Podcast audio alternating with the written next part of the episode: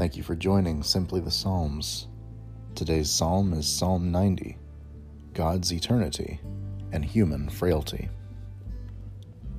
Lord, you have been our dwelling place in all generations, before the mountains were brought forth, or ever you had formed the earth and the world. From everlasting to everlasting, you are God.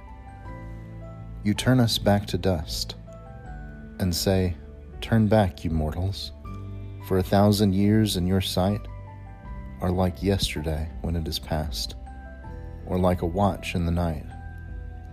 You sweep them away, they are like a dream, like grass that is renewed in the morning. In the morning it flourishes and is renewed, in the evening it fades and withers. For we are consumed by your anger by your wrath we are overwhelmed. You have set our iniquities before you, our secret sins in the light of your countenance. For all our days pass away under your wrath. Our years come to an end like a sigh.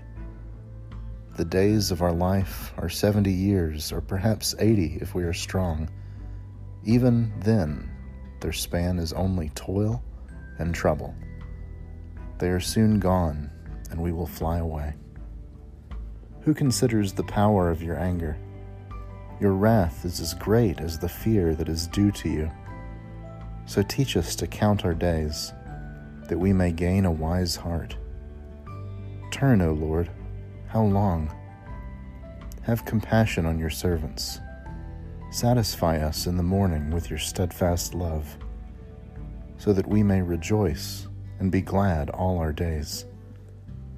Make us glad for as many days as you have afflicted us, and for as many years as we have seen evil.